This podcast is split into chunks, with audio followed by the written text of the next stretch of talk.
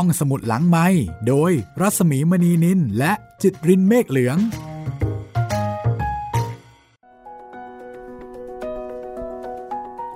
สวัสดีค่ะ กลับมาเจอเจอกับโจโฉแล้วก็เราสองคนอีกครั้งนะคะ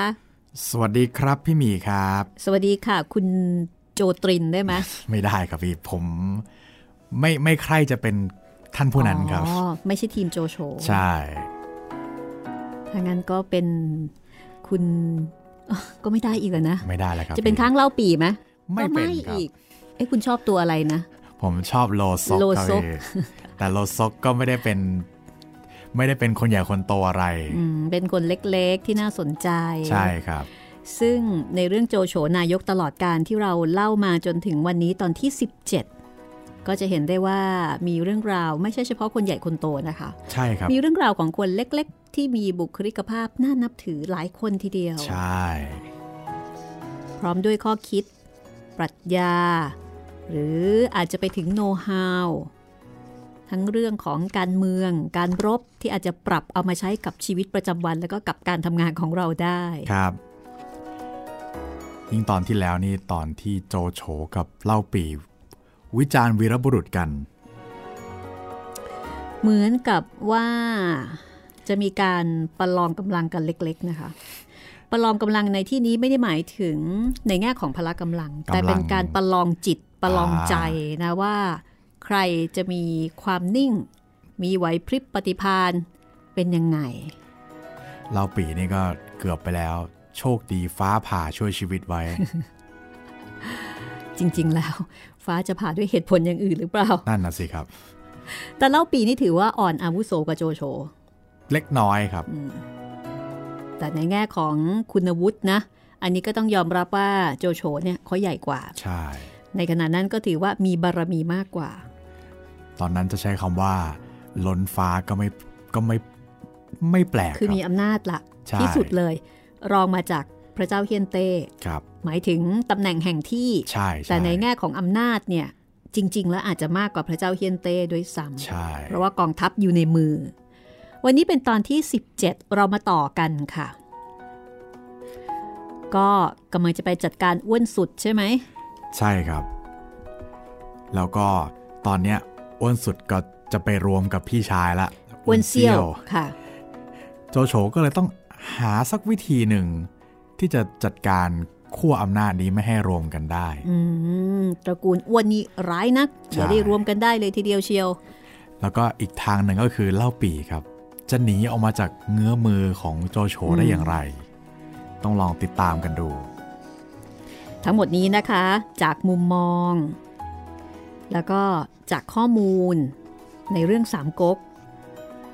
ของหม่อมราชวงศ์คือกริชปราโมทคือเนื้อเรื่องเนี่ยจากสามก๊กแต่ครับมุมมองเนี่ยมองอีกมุมหนึ่งของท่านยังของคุณชายคือกริชครับนะคะ ทั้งหมดนี้อยู่ในซีรีส์ที่ชื่อว่าสามก๊กฉบับในทุน ซึ่งมีอยู่สองเล่มด้วยกัน มีเล่มนี้ค่ะ โจโฉนายกตลอดกาล แล้วก็อีกเล่มหนึ่งเบ้งเฮกผู้ถูกกลืนทั้งเป็น เรื่องนั้นก็จะรู้จักจูกัดเหลียงหรือว่าขงเบ้งครับผม ดีเป็นพิเศษนะคะ ในขณะที่เล่มนี้เนี่ยก็มาทางด้านของโจโฉและก็เล่าปี่ ใช่ ก็ไปตามเก็บฟังกันได้นะคะ ในเอ่อ ในเว็บไซต์เว็บแล้วไซก็ต์แอปพลิเคชัน มีหมดแล้ว ใช่แล้ว โอเคค่ะ ถ้าเช่นนั้นพร้อมแล้ว เราตามไปจัดการอ้วนสุดกับโจโฉกันเลยค่ะ ครับผม กับตอนที่ 17 โจโฉนายกตลอดการ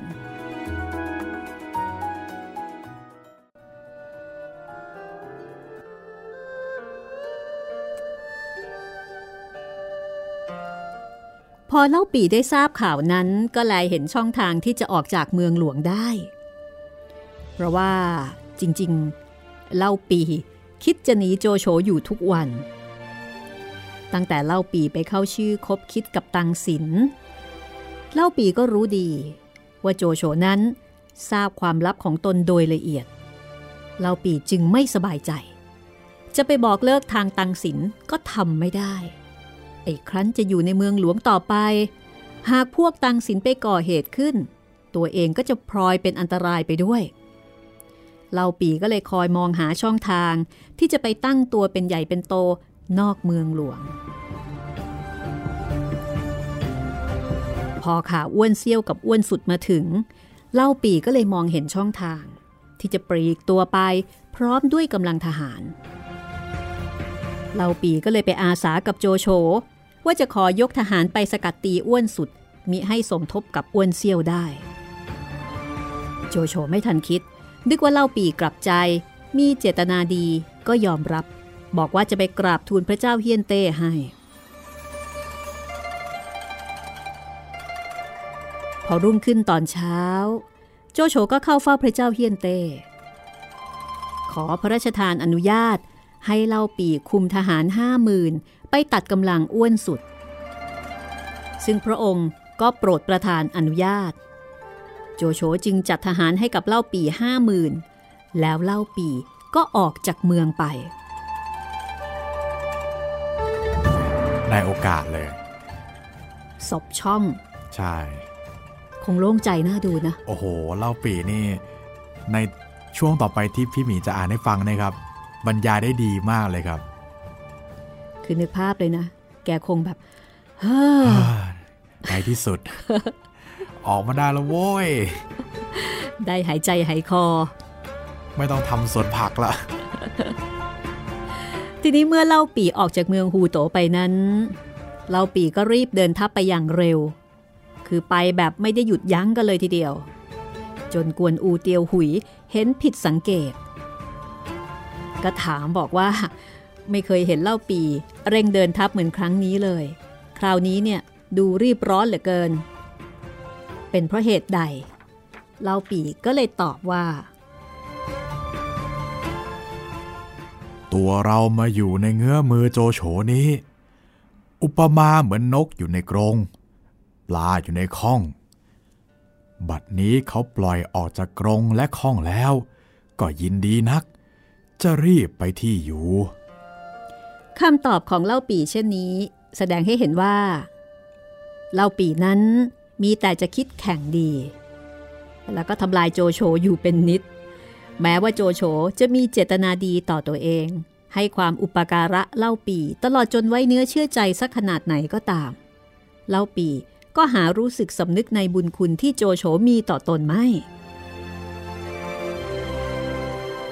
นี่ก็เป็นมุมมองนะคะ ของหม่อมราชวงศ์คือกริชปราโมทที่มองเห็นมุมนี้ของเล่าปี แต่ถ้าเกิดว่าไปอ่านในสามก๊กฉบับปกติคือฉบับเจ้าพระยาพระคลังหนแล้วก็ฉบับวณิพกก็จะเป็นอีกแบบหนึ่งต่างกันเยอะไหมคะคุณจิตริน จริงๆ ถ้าในฉบับวานิพกอาจจะเล่าได้อ่าไม่ได้เข้าข้างฝั่งใดครับ เป็นการเล่าเรื่อง เรียกว่าแซวทุกฝั่งผมใช้คำนี้แล้วกันอ๋อค่ะ แต่ถ้าเป็น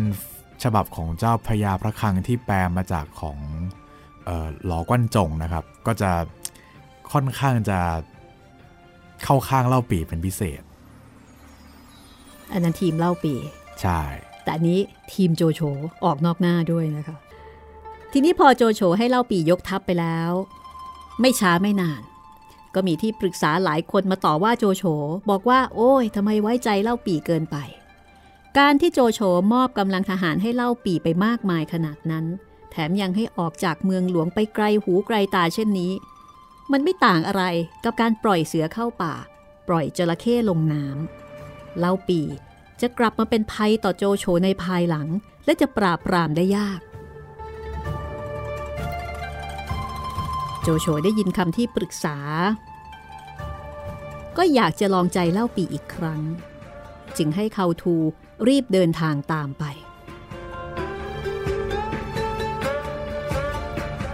อันนี้เนี่ย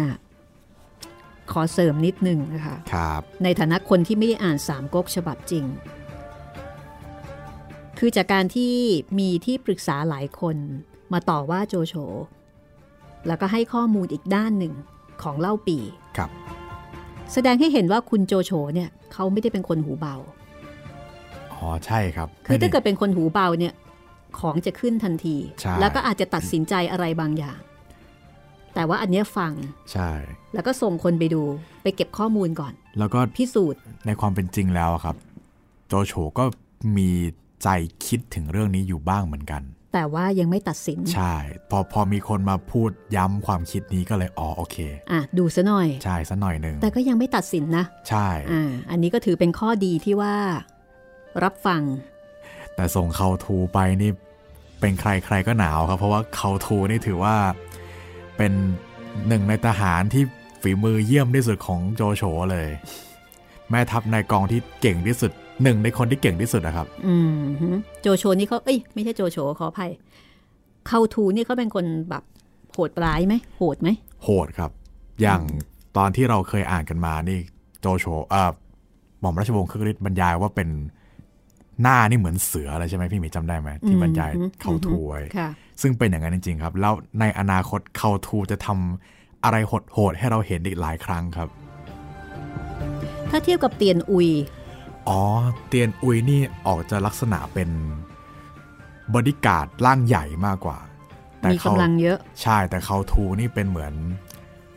เป็นเหมือนม้าพยศนะครับพี่ ควบคุมได้ยาก แต่ถ้าควบคุมได้จะเป็นม้าดี และโจโฉคุมได้ไหมคะ โจโฉคุมได้อยู่หมัดเลยครับ อืมก็คือเขาพักดีใช่กับโจโฉเขาทูนี่แทบจะพักดีกับโจโฉคนเดียวเลยด้วยซ้ำไปอืมค่ะขนาดว่าลูกของโจโฉโจผีโจสิทธิ์พวกเนี้ยครับเอาไม่ยัอยู่ยังแทบจะเอาโจอ่าเขาทูไม่อยู่เลยอืมก็คือ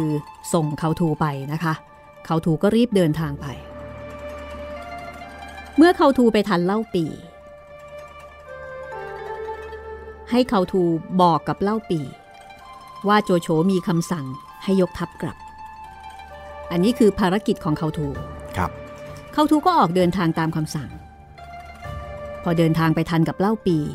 เขาทูก็เข้าไปแจ้งคำสั่งของโจโฉให้เล่าปีทราบ แต่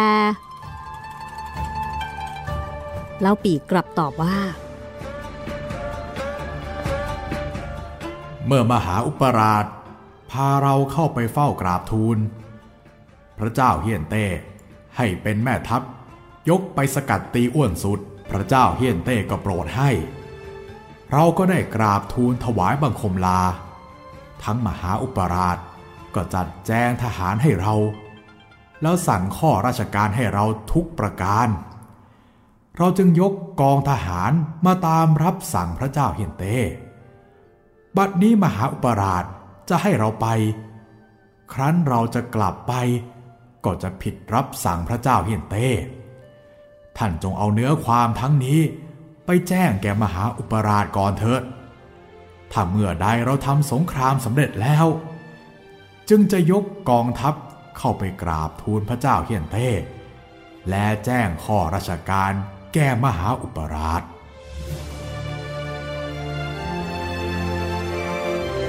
หม่อมราชวงศ์คึกฤทธิ์บอกว่าถ้อยคำของเล่าปีทั้งนี้ เป็นแบบเจ้าถ้อยหมอความ คือฟังดูดี แต่สรุปแล้ว ก็คือเล่าปี ขัดคำสั่งโจโฉโดยตรง ไม่กลับ ไม่ยอมกลับไปเมืองฮูโต เขาถูก็เลยกลับมาแจ้งให้โจโฉทราบ โจโฉมิได้ดำเนินการอย่างไรกับเล่าปี นอกจากส่งคนของตนสองคนก็คือจูเหลงแล้วก็ล่อเจียว ให้ตามไปคอยกำกับอยู่ในกองทัพเล่าปีเป็นหูเป็นตาสองคนนี้เป็นยังไงคุณจิตรินจูเหลงกับล่อเจียว ก็จำไว้แค่นี้แหละครับพี่หมี ไม่ค่อยสำคัญ ไม่มาแค่นี้แหละครับอ๋อแล้วก็เดี๋ยวจูเหลงกับล่อเจียวเนี่ยก็จะโดนเล่าปีล่อหลอก โถโอเค งั้นเราตามต่อนะคะ ครับผม เล่าปีก็ยกทัพไปจนถึงเมืองชีจิว๋ว กีเหมาซึ่งโจโฉตั้งไว้ให้เป็นผู้รักษาราชการในเมืองนั้น ก็รับเล่าปีเข้าไว้ในเมือง พออ้วนสุด ยกทัพมาใกล้แดนเมืองชีจิว๋ว เล่าปีก็ยกทัพออกรบ แล้วก็ได้ชัยชนะด้วย เล่าปีสามารถทำลายกองทัพอ้วนสุดได้อย่างสิ้นเชิง อ้วนสุดนั้น หนีไปได้หน่อยหนึ่ง ก็ไม่รอด ไปอาเจียนเป็นโลหิตถึงแก่ความตาย อันนี้เขาเรียกว่ากระอักโลหิตหรือเปล่าสำนวนหนังจีน กระอักโลหิตพ้ แพ้เล่าผีกระอักโลหิตนี่คือแบบมันคับแค้นใจครับ มันรู้สึกแย่จริง ๆ นะคะถึงกับกระอักโลหิตตาย ตายแบบแหมเจ็บใจอะ่ะแต่จริงๆก็ไม่ได้ ไม่ได้เจ็บใจ เพราะว่าแพ้เหล่าปีอย่างเดียวครับพี่ จริง ๆ แล้วอ้วนสุดเนี่ยโดนมาหลายดอกแล้วครับอ๋อพี่หมีจำได้ไหมที่ตอนนั้นโจโฉไปล้อมเมืองใช่ซุนเซ็กแล้วก็เหล่าปีอะไรมากันเต็มเลยอ่าแล้วแกก็หนี ใช่อ่าแล้วคราวนี้จะมาเอาชีจิ๋วอือฮึไม่ได้อีกอือฮึก็เลยไม่ไหวละ ช้ำเหลือเกิน ทีนี้พออ้วนสุดตายแล้วเล่าปีก็ให้ทำรายงาน คือทำหนังสือค่ะ รายงานผลการรบไปแจ้งโจโฉ และให้คนของโจโฉก็คือจูเหลงกับล่อเจียวถือเข้าไป ส่วนตัวเล่าปีพร้อมด้วยทหารอีกห้าหมื่นคน เล่าปีก็นิ่งเฉย ไม่ได้บอก คือไม่ได้บอกว่าจะยกทัพกลับคืนเมืองหลวงเมื่อใด คงตั้งอยู่ในเมืองชีจิ๋วต่อไป อย่างไม่มีกำหนด นี่แหละครับที่เล่าปีล่อหลอก ให้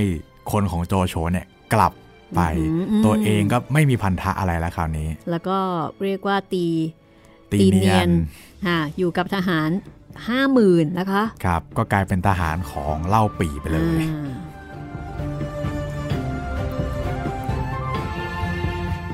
ทีนี้การที่เล่าปีตั้งอยู่ในเมืองชีจิ๋วนั้น เล่าปีก็ย่อมอยากจะได้เมืองชีจิ๋วคืนมาเป็นของตนอย่างแต่ก่อน ครั้งหนึ่ง เล่าปีไปได้ตำแหน่งหรูหราในเมืองหลวง ตอนนั้นก็ลืมเมืองชีจิ๋วไปชั่วคราว ไม่ได้คิดจะกลับพออยู่ในเมืองหลวง เล่าปีก็อดไปพัวพันกับการเมืองใต้ดินมิได้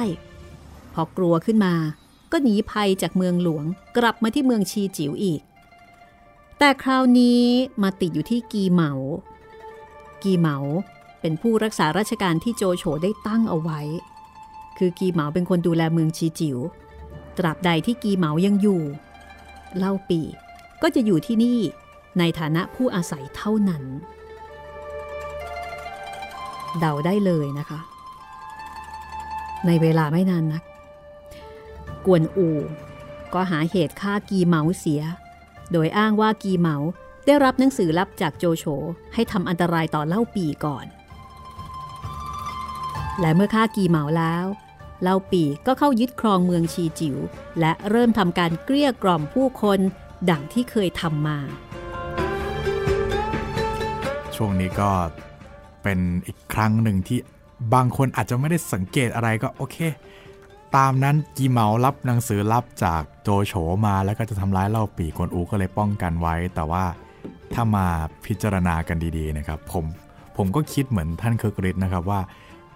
น่าจะหาเรื่องฆ่ามากกว่า ไม่คงไม่ใช่อยู่ดีๆจะแบบให้ส่งให้กีเหมามาแล้วก็ให้กีเหมามาลอบฆ่าเล่าปีอะไรอย่างนี้หรอกอืมแต่ก็สรุปว่าคุณเล่าปีเขาก็ได้ครองเมืองชีจิ๋วเป็นครั้งที่สองครับผม ซึ่งก็ได้ครองครั้งที่สองอย่าง มีข้อคอรหาทั้งสองครั้ง ไม่สวยงามครันะคะบไม่สง่างาม ใช่ ครั้งแรกก็โตเกียมใช่ไหมครับ ที่ค่ะยกให้อ่าฮะครั้งที่สองก็เอาฆ่าขี้เหมาตาย ครั้งแรกนี่ก็โอ้โหอิดออดเหลือเกิน ใช่ครับ จะให้ก็ไม่เอาจะอะไรอืมสักอย่างก็ไม่ให้ทันค่ะที คราวนี้ก็ไม่ไม่ต้องอิดอ่อนละ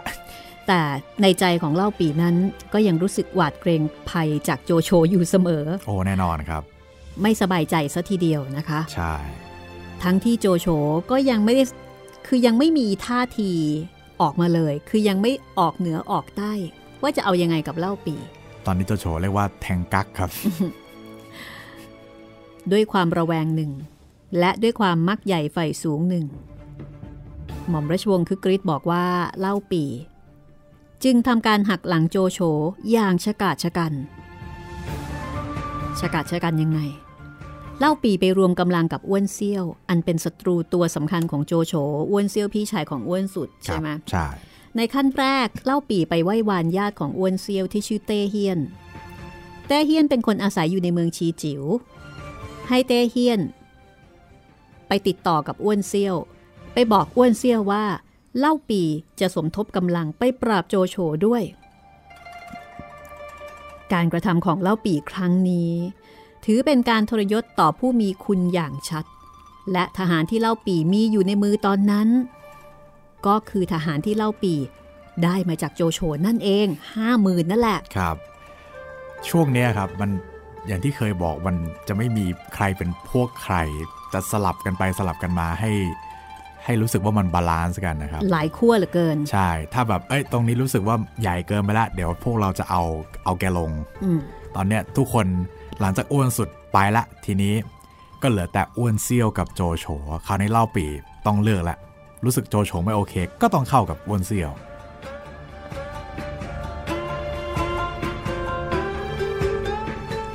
ทั้งฝ่ายอ้วนเซี่ยวเมื่อได้ข่าวจากเต้เฮียนผู้เป็นญาติ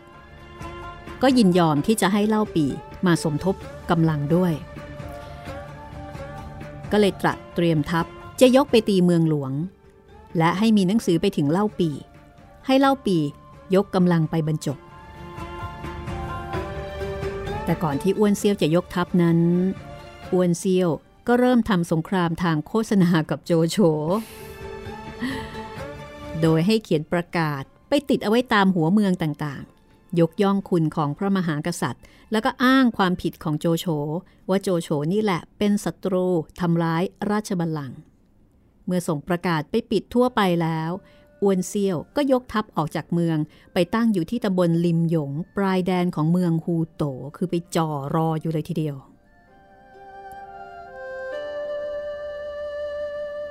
และในส่วนของประกาศนั้น ก็มีคนเอาไปเอาไปให้โจโฉดู เอาไปนำเสนอกับโจโฉ ในขณะนั้นโจโฉกำลังป่วยค่ะ พอโจโฉได้เห็นประกาศ โอ้โห เหงื่อแตกเลย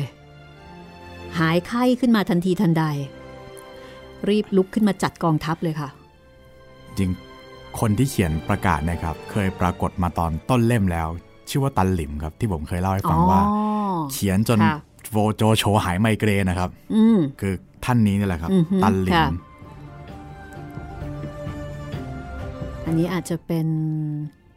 copywriter โอ้มือดี ชั้นเซียนเลยครับ แล้วเดี๋ยวตอนหลังตันหลิมก็จะได้มาทำงานกับโจโฉด้วยนะครับอ๋อประทับใจมาก ประทับใจในการเขียนด่าตัวเองเจ้าโฉให้เล่าใต้แล้วก็อองตงคุมทัพไปกันเล่าปี่ทางเมืองชีจิ๋วเอาไว้ทางหนึ่ง ส่วนตัวเองเนี่ยจะยกทัพไปสู้กับอ้วนเซี่ยว ทัพเล่าใต้แล้วก็อองตงนั้น โจโฉให้ใช้ธงสำหรับตำแหน่งของโจโฉเอง เพราะว่าโจโฉรู้ดี ว่าลึกๆ เล่าปียังมีความเกรงกลัวตัวเอง และชรอยโจโฉจะยังสงสารเล่าปีอยู่ จึงสั่งให้เล่าใต้แล้วก็อองตงยกทัพไปกันไว้มีให้เล่าปีติดต่อกับอ้วนเซียวได้เท่านั้น แต่ยังไม่ให้เข้าทำอันตรายแก่เมืองชีจิ๋วทีเดียว เอาไปกัน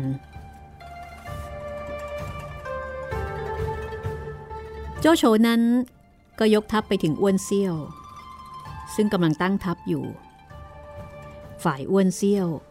ก็รอเล่าปีละค่ะ สัญญากันเอาไว้ว่าเล่าปีจะยกทัพมาเจอกันมารวมกัน แต่ปรากฏว่าก็ไม่เห็นมาสักทีอ้วนเซี่ยวก็ตั้งทัพสงบอยู่ ไม่ยอมออกรบกับโจโฉโจโฉเห็นอ้วนเซี่ยวไม่ยอมสู้ ก็ให้วางแนวไว้คอยรับอ้วนเซี่ยวเตรียมพร้อม เตรียมพร้อมทุกด้าน เสร็จแล้วก็มาคอยฟังเหตุการณ์อยู่ที่เมืองฮูโต คราวนี้โจโฉได้ความว่าอ้วนเซียวจะรบหรือไม่นั้นอยู่ที่เล่าปีคนเดียว คือถ้าเล่าปีนำกำลังไปสมทบไม่ได้ บางทีอ้วนเซียวก็จะยกทัพกลับไปเอง เมื่อคิดได้ดังนั้นโจโฉจึงให้มีคำสั่งไปถึงเล่าใต้แล้วก็อองตงให้เข้าโจมตีเมืองชีจิ๋ว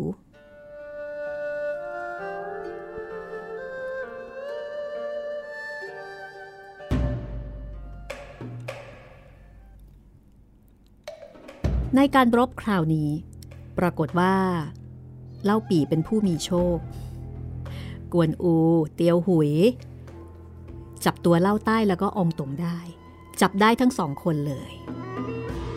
เล่าปี่ดีใจ ใช้วิธีตลบตะแลงต่อไป โดยการให้ปล่อยตัวเล่าใต้อองตงกลับไปเมืองฮูโต แล้วก็สั่งให้ไปบอกกับโจโฉว่า เล่าปีนั้นยังไม่ได้เอาใจออกห่างนะ แต่ยังสวามิภักดิ์ต่อโจโฉอยู่เช่นเดิม แต่โจโฉได้ฟังคำที่เล่าปีสั่งไปถึงครั้งนี้ โจโฉก็ไม่เชื่ออีกต่อไป โจโฉสั่งเกณฑ์ทหารเพิ่ม เพื่อจะยกไปรบเล่าปีเสียให้เด็ดขาด จริงตรงนี้ก็น่าคิดครับ ถ้าเล่าปีไม่มีกวนอูเตียวหุยเนี่ยผมว่าไม่น่ารอดมาถึงตอนนี้ เพราะว่ากวนอูกับเตียวหุยเนี่ยถือเป็นขุนพลที่เก่งมากๆในยุคนั้นสองคนเลยครับ อืม ค่ะ มีองครักษ์คุ้มครอง ใช่ ยิ่งกวนอูนี่ โอ้โห แสดงฝีมือมาให้เห็นตั้งแต่ไหนแต่ไรนะพี่ ตั้งแต่ฆ่าหัวหยงอืมแล้วก็นี่มาสู้กับ เล่าใต้อองตงอีกอ่าฮะเดี๋ยวในค่ะอนาคตกวนอูได้โชว์ฝีมืออีกครับอืมหลายรอบ ไม่งั้นจะได้ชื่อว่าเทพเจ้าสงครามหรือใช่ไหมใช่ได้โชว์ฟอร์มหลายครั้งครับ ลองมาดูทางโจโฉนะคะคงหยงซึ่งเป็นที่ปรึกษา ก็เตือนโจโฉบอกว่า การศึกทางอ้วนเซี่ยว ตอนนี้ก็ยังพัวพันอยู่ ถ้าโจโฉยกไปเสียทางเมืองชีจิว๋วอ้วนเซี่ยวอยู่ทางนี้ ก็จะได้ทีทางที่ดีที่สุดคงหยงบอกให้โจโฉเริ่มเกลี้ยกล่อมกลุ่มการเมือง ที่ยังไม่ได้เข้าข้างใคร คือยังไม่ได้เข้าข้างเล่าปีหรือว่าอ้วนเซี่ยว ให้เข้าไว้เป็นพวกซะก่อน จากนั้นจึงค่อยคิดไปจัดการกับอ้วนเซี่ยวแล้วก็เล่าปีทีหลัง กลุ่มการเมืองที่ควรเกลี้ยกล่อมเอาไว้ได้ก็คือ ตียวซิ่วแล้วก็เล่าเปียว ผู้เป็นเจ้าเมืองเสฉวน โจโฉเห็นด้วย จึงให้เล่าหัว เดินทางไปเมืองเชงเอียง เพื่อเกลี้ยกล่อมเตียวซิ่วเหล่าหัวก็ไปที่เมืองเชงเอียง เข้าหากาเซียงผู้เป็นที่ปรึกษาของเตียวซิ่วก็ไปเจรจาข้อความวัตถุประสงค์การมาของตนให้กาเซียงฟัง ในส่วนของกาเซียงนั้นก็นับถือโจโฉอยู่แล้ว ก็รับปากว่าจะช่วยเหลือ พอได้โอกาส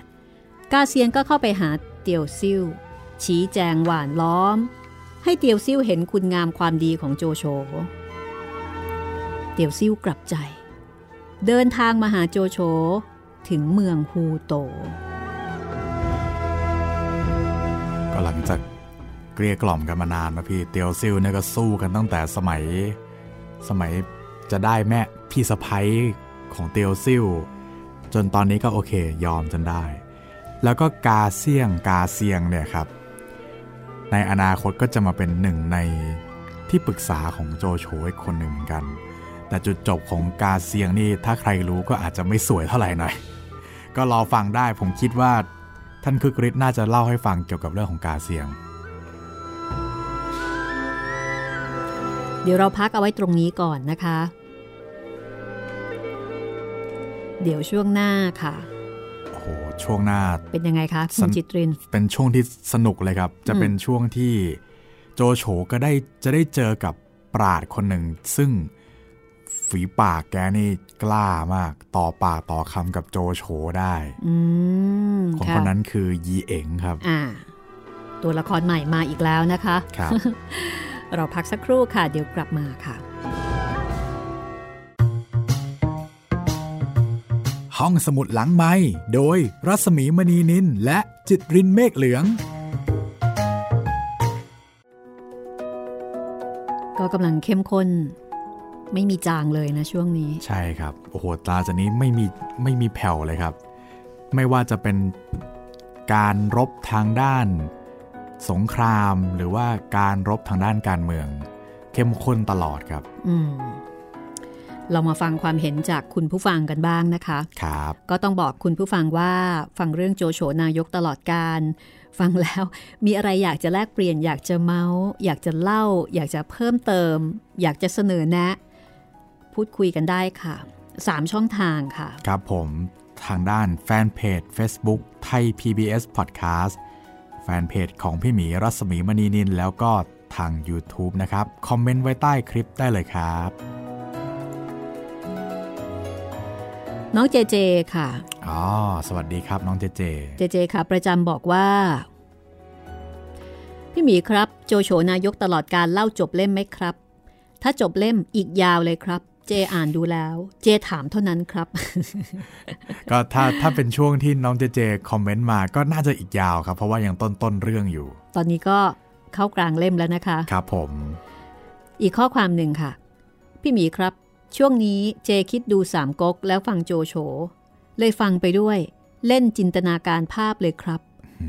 มอีกอย่างหนึ่งครับ เจชอบตัวละครสามก๊ก เช่นเล่าปีขงเบ้งกวนอูเตียวหุยกุยแกและโจโฉชอบมากเลยครับอืมชอบหลายตัว เจฟังได้ทั้งสองฝั่งเลยครับ บอกจิตรินด้วยนะครับ ครับผม อันนี้เพื่อนกัน ครับผม ก็ฟังฟังจิตรินจะอยู่ฝั่งเอ่อซุนกวนมากกว่านะครับ คุณหนึ่งค่ะ คุณหนึ่งถามเรื่องเพลงประกอบ เรื่องหยุดโลก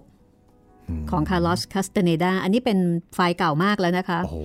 บอกว่าเป็นเพลงแนวอินเดียนแดงอะครับ โอ้ อันนี้จำไม่ค่อยได้ค่ะกำลังคิดอยู่เลยครับว่าคุณหนึ่งนี่ไปฟังจากช่องทางไหน เพราะว่าหยุดโลกน่าจะไม่ได้เอาขึ้นระบบ อาจจะไปฟังทาง YouTube อ่าคุณหนึ่งก็บอกว่าพอดีนึกถึง แต่ว่าเข้าไปในเว็บก็หาไม่เจอแล้อ๋วอครับค่ะ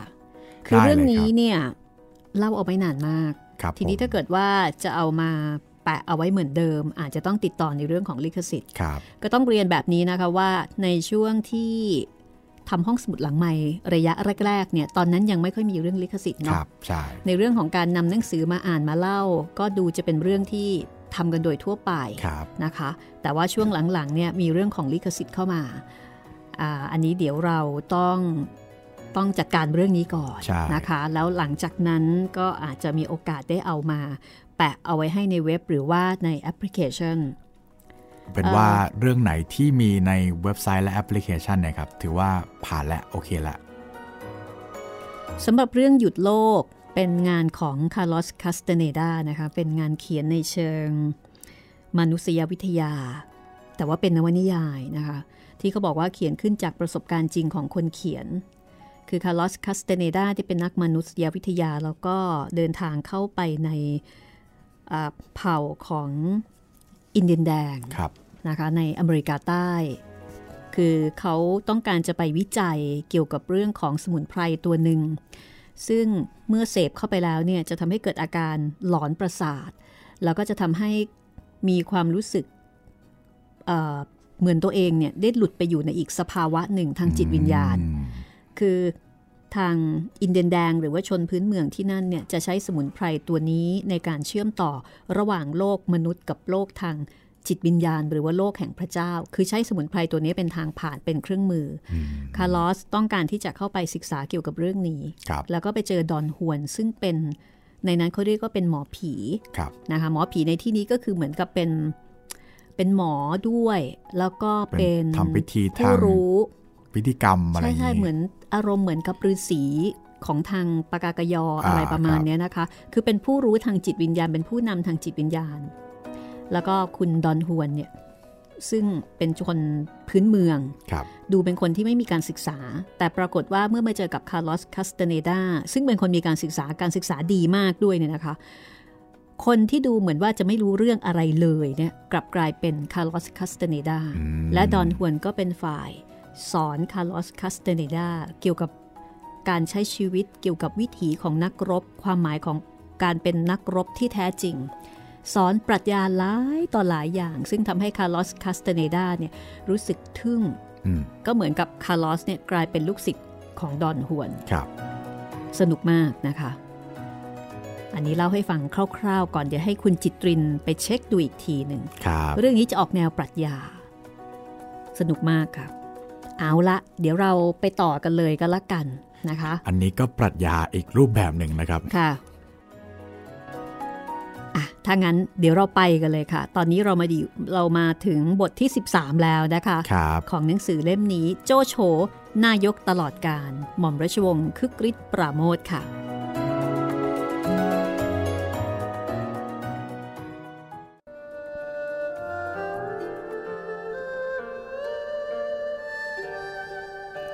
เมื่อได้เกลี้ยกล่อมเตียวซิ่วให้เข้ามาอยู่ในเมืองหลวงได้สมความปรารถนาแล้ว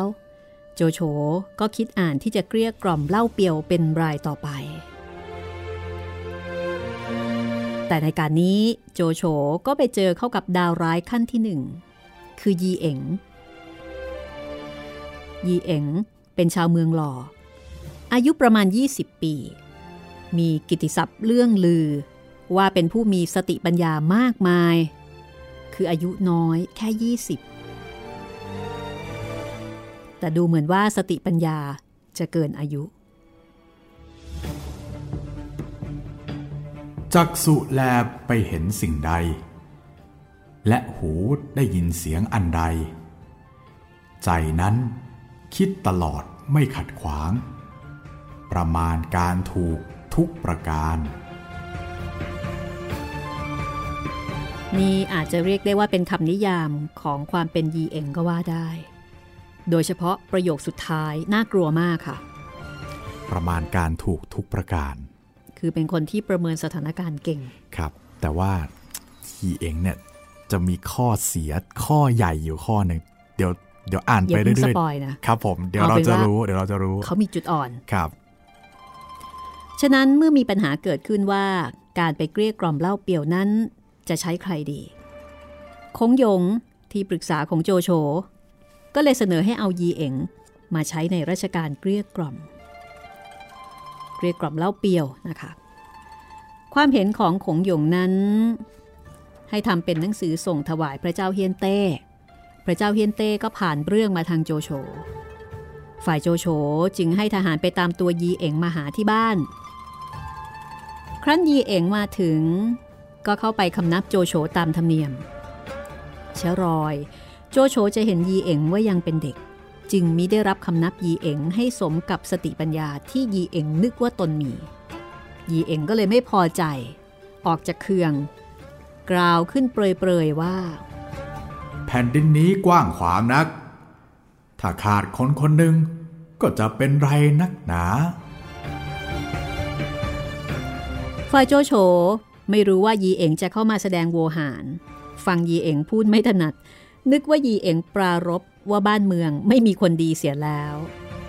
ถึงถามว่าที่ปรึกษาและทหารที่มีฝีมืออยู่ก็มีเป็นอันมาก เหตุไฉนยีเอ๋งจึงมากล่าวว่าบ้านเมืองไร้คนดี ยีเอ๋งก็เลยรู้ว่าโจโฉฟังคำพูดของตนไม่ถนัด คือฟังไม่เข้าใจไม่เก็ตแต่ด้วยวิสัยดาวร้าย อยากจะด่าคนเล่นโกโก้ อันนี้คือมุมของหม่อมราชวงศ์คือกริชนะคะ เห็นภาพเลย ยี่เองก็เลยถามว่า คนดีของโจโฉนั้นมีใครบ้าง ฝ่ายโจโฉเมื่อถูกซ้อมค้าง ก็เอ่ยถึงซุนฮกซุนฮิว กุยแก และเทียหยก ที่ปรึกษาสี่คน และทหารเอกอีกสี่คนก็คือเตียวเลี้ยวเคาทูลิเจียนเออลิเตียน แล้วก็งักจิ้น และคนอื่นๆ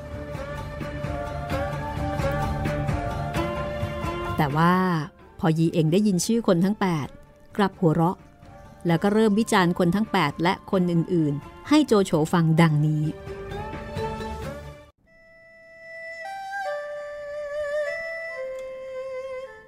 อันซุนฮกนั้น หน้าตาเหมือนหนึ่งจะร้องไห้ ชอบแต่ให้เยี่ยมไข้ทรงสการะศพ ซุนฮิวนั้น ชอบแต่ให้เป็นสัปเหร่อรักษาศพ เทียหยกนั้น ชอบใช้ให้เฝ้าจำรอกุยแก่นั้น ชอบแต่ให้แต่งโครงและอ่านบัตรหมาย เตี้ยวเลี้ยวนั้น ชอบแต่ให้ตีกรองและระฆัง เข้าถูนั้น ชอบแต่ให้เลี้ยงวัวและมา้า ลิเตียนนั้น ชอบแต่ให้อ่านฟ้อง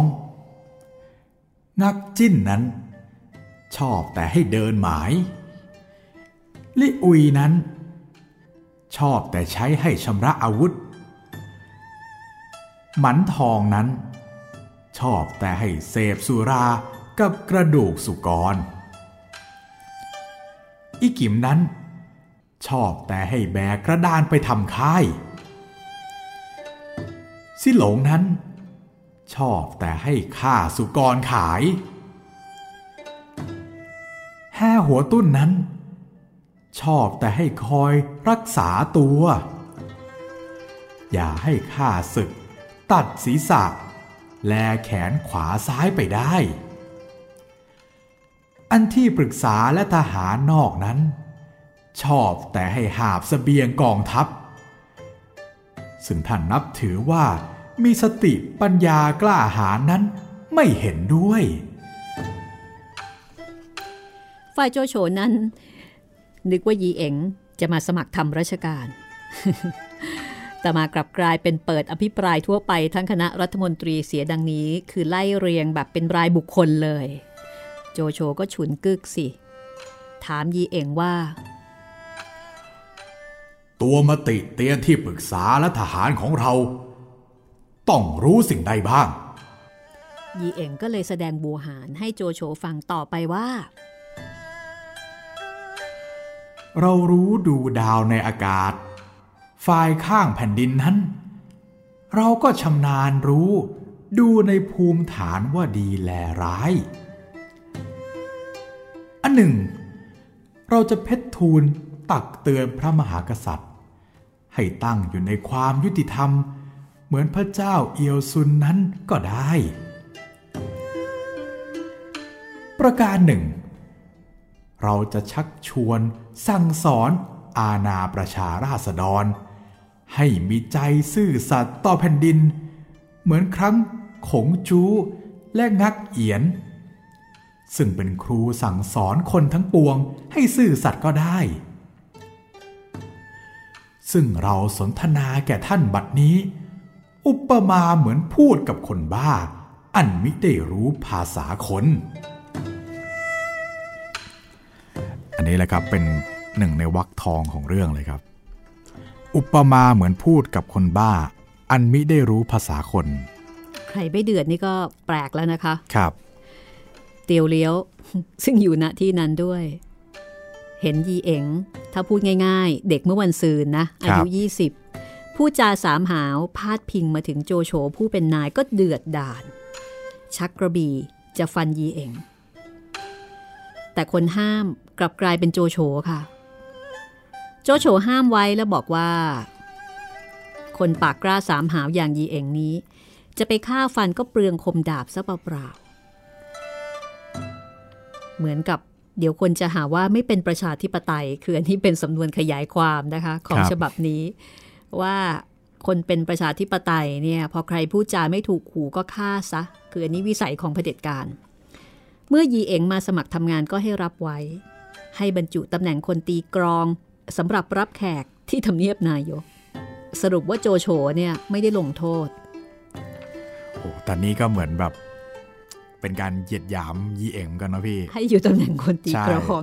เอาไหนเองเหยียดหยามข้าแล้วข้าเอาเกงเอาเองกลับบ้าง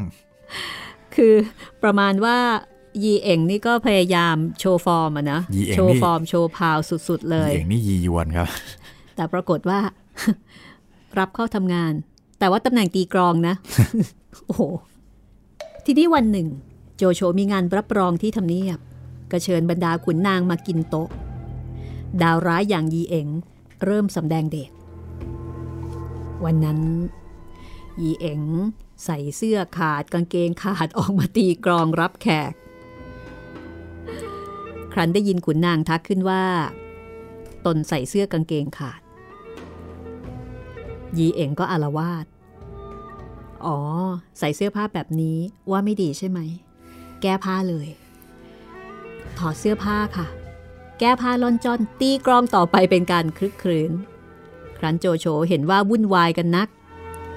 ก็เลยร้องตะโกนดุยีเอ๋ง แต่ยีเอ๋งไม่กลัวนะ ยีเอ๋งตะโกนตอบมาว่า กูถอดเสื้อกางเกงเสียอยู่แต่ตัวเปล่านี้โดยเป็นการออกหน้าเพราะเหตุว่า กายนี้เป็นที่สะอาด บิดามารดาให้กูเกิดมา โจโฉก็เลยร้องถามไปว่า มึงเห็นว่ากายผู้ใดโสโครกเรายีเองก็เปิดอภิปรายเอาโจโฉเข้าอีกว่า คราวนี้ยาวเลย ตัวไม่เข้าใจเหรอ เราจะพรรณนาการโสโครกของตัวให้ฟัง ประการหนึ่ง ตัวไม่รู้จักคนดีคนชั่ว จักสู่ของตัวนั้น เป็นสิ่งโสโครกประการหนึ่ง ซึ่งผู้ใดมีใจสัตย์ซื่อ เห็นตัวทำการหยาบช้า ห้ามปรามตัวโดยสุจริต ตัวไม่ได้ฟัง หูของตัวเป็นที่โสโครกประการหนึ่ง ตัวไม่ได้โอบอ้อมอารีต่อขุนนางและหัวเมืองทั้งปวง แล้วตัวคิดอ่านทำการหยาบช้าให้พระเจ้าเฮียนเต้ได้รับความเดือดร้อน ใจของตัวก็เป็นการโสโครก ทุกวันนี้ คนทั้งแผ่นดินนับถือว่าเรามีสติปัญญา และตัวมาดูหมิ่นให้เราเป็นคนตีกรอง เพราะมิได้รู้จักคนดีคนชั่ว ครั้งนี้ ตัวก็ได้คิดการใหญ่หลวง ซึ่งจะไม่นับถือเราผู้มีสติปัญญานั้นไม่ควร ฝ่ายของหยงซึ่งเป็นผู้แนะนำตัวยีเอ๋งอยู่ณที่นั้นด้วย พอเห็นยีเอ๋งกล่าวถ้อยคำต่อโจโฉโอ้โห แบบอุกอาจหยาบคายมาก ก็เข้าไปขอโทษกับโจโฉส่วนโจโฉก็มีอารมณ์ขัน พอที่จะไม่ถือโกรธแก่คงหยงหรือว่ายีเอ๋งโจโฉกล่าวแก่ยีเอ๋งว่า ยอมให้อภัยในความหยาบของยีเอ๋งที่มีแก่ตน เมื่อยีเอ๋งอวดตัวว่ามีสติปัญญาดี ก็เลยให้ยีเอ๋งไปเกลี้ยกล่อมเล่าเปียว ซึ่งเป็นเจ้าเมืองเสฉวน บอกว่าไปทำเรื่องนี้มาให้ได้ จะได้แสดงสติปัญญาของตนให้ปรากฏยีเอ๋งเห็นท่าไม่ได้การ ก็จะไม่ยอมไป โจโฉก็ขู่เอาจริง ๆ บ้าง ยี่เอ๋งจึงยอม โจโฉก็แอบกระซิบสั่งกับขุนนางว่า ถ้าดาวร้ายยีเอ๋งออกจากเมืองเมื่อไหร่ ก็ให้ไปตั้งโต๊ะเส้นวักตะกะแตนที่ประตูเมือง แล้วก็จุดประทัดไล่สวยให้พ้นพ้นๆไปเสียทีแหมอ่าถ้าเป็นภาษาเราก็คือไล่เสนียดจันไรอะไรอย่างนี้ จริง ๆ แล้วตอนนี้ฮาดีนะครับ คือผมชอบตอนนี้ ก็เกือบจะเป็นที่สุดของตอนอ่านตอนอ่านสามก๊กเลยนะครับ เพราะว่าที่สุดในแง่ที่ที่สุดในแง่ขำใช่การไหมการแบบอ่าการเถียงกันของการยีปะทะยวนกันใช่อืมผมเลยบอกไงยีเอกนี่ยียวนจริง หม่อมประชวงคือกรีกก็บอกว่า ความจริงเรื่องที่น่าจะพิจารณาก็คือ ทำไมโจโฉถึงได้อดทนต่อความหยาบคายของยีเอ๋งได้ถึงเพียงนี้อ่าอะอันนี้เป็นประเด็นสำคัญนะครับเพราะว่าเป้าหมายครั้งเนี้ยอยู่ที่โจโฉ แล้วก็ไอ้เจ้ายีเอ๋งเนี่ยโอ้ยก็ยียวนกับโจโฉสามหาวกับโจโฉว่าท่านั้นท่านี้คือหน้าโมโหมากๆอะค่ะ อย่าว่าแต่เป็นเผด็จการเลย ต่อให้เป็นคนธรรมดาใครมาว่าเราขนาดนี้เนี่ยแหมมันก็น่าซัดสักป้าบสองป้าบใช่ไหมคะใช่ครับโอ้โหแต่นี่โจโฉเขามีอำนาจอยู่ในมืออะครับ และที่สำคัญ เป็นการว่าต่อหน้าผู้คน ไม่ได้ว่ากันตัวต่อตัวใช่ปะถ้าใช่ว่ากันตัวต่อตัวเออก็ยังโอเค ไม่เสียหน้ามากนะโอ้โหอันนี้โอ้ใครใครก็เห็นใครๆก็เห็น แล้วก็อายุไม่เยอะด้วย ใช่แหมมันน่าโมโหจริง ๆ คุณชัยคึกฤทธิ์ก็เลยบอกว่า นะน่าคิดว่าทำไมโจโฉถึงอดทนต่อความจับจ้วงของยีเอ๋งได้ถึงขนาดนี้เอออันนี้ผมเคย ผมก็เคยคิดนะครับ แล้วในกรณีคล้ายๆกันเนี้ยในช่วงหลังๆของเรื่องเนะครับ โจโฉกลับไม่ได้มีความอดทนเท่านี้ครับพี่อืมผมเลยคิดว่าเออหรือว่าพออยู่ในอำนาจนานๆ โจความโฉอดทนก็เลยอ่า มันจะลดเริ่มน้อยลง หมดสต็อก ใช่ ไม่จำเป็นต้องอดทนแล้วครับ คุณชัยคึกฤทธิ์บอกว่า โจโฉเองก็ยอมรับว่ารู้สึกโกรธในการกระทำของยีเอ๋งแต่ครั้นจะทำอันตรายต่อยีเอ๋ง คนทั้งปวงก็จะว่าได้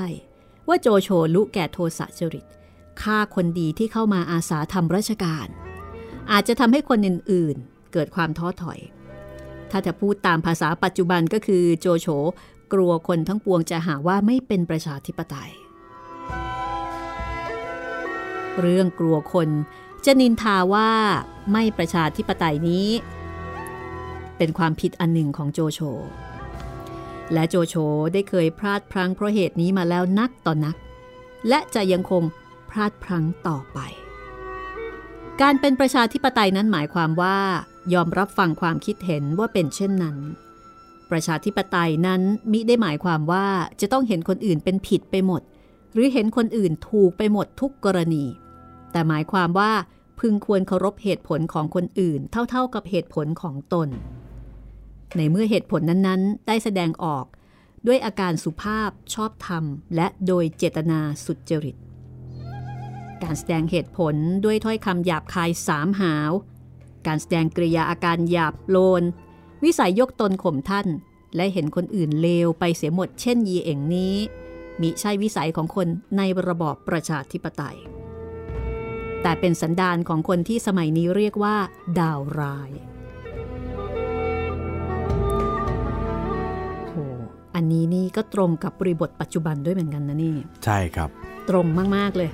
ยีเอ๋งนี่เป็นคนเรียกว่าในยุคนั้นนี่คือคนรุ่นใหม่นะ ใช่ อายุ 20 กว่าแต่ว่าฉลาด แล้วก็คือมีดี แล้วก็แสดงการแสดงออกอะไรต่างๆนะพี่ ใช่ใช่นี่โลกมันก็หมุนเวียนจริงใช่ครับๆหากโจโฉอาเปหิคนชนิดนี้เสียแต่แรก บางทีความนิยมที่คนมีในตัวโจโฉก็จะไม่เสื่อมโทรมลง แต่โจโฉก็หาได้ทำเช่นนั้นไม่ เพราะกลัวว่าคนจะนินทาว่าไม่เป็นประชาธิปไตย ความอยากเป็นประชาธิปไตยของโจโฉจึงกลายเป็นตัณหาราคะ เป็นบาปกรรมที่จะชักนำให้โจโฉหมดสิริมงคลลงไปทุกวัน เพราะโจโฉเอาดาวร้ายเช่นยีเอ๋งมาไว้ใกล้ตัว คนทั้งปวงก็จะดูถูกโจโฉเช่นเดียวกับที่ดูถูกดาวร้ายทั้งหลาย สมดังโครงสุภาษิตโบราณที่ว่า ปลาร้าพันห่อด้วย ใบคา ใบก็เหม็นข่าวปลาคละคลุ้ง เราจบได้โครงบทนี้นะคะ ครับปลาร้าพันห่อด้วยใบคา ใบก็เหม็นคาวปลาคระครุงตอนต่อไป ยังคงมีวีรกรรมของคุณยีเอ๋งอีกเนาะคุณจิตริน ใช่แล้วครับ เขาจะอยู่กับเราไปอีกสักพักครับ แกร้ายดีเนาะใช่ แล้วก็ตอนหน้าเห็นแวบๆครับ คุณตังสินที่เป็นที่ท่านเคอร์เกรดใช้คำว่าเป็นกระบวนการใต้ดินอ่ากำลังจะค่ะกลับมาดำเนินแผนการต่อ แกเป็นแกนนำนะครับผมเป็นแกนนำใต้ดิน ตอนต่อไปกลับมาฟังกันต่อนะคะ โจโฉนายกตลอดการ หม่อมราชวงศ์คึกฤทธิ์ ประโมทสามก๊กฉบับในทุน วันนี้เราสองคนลาไปก่อน สวัสดีครับ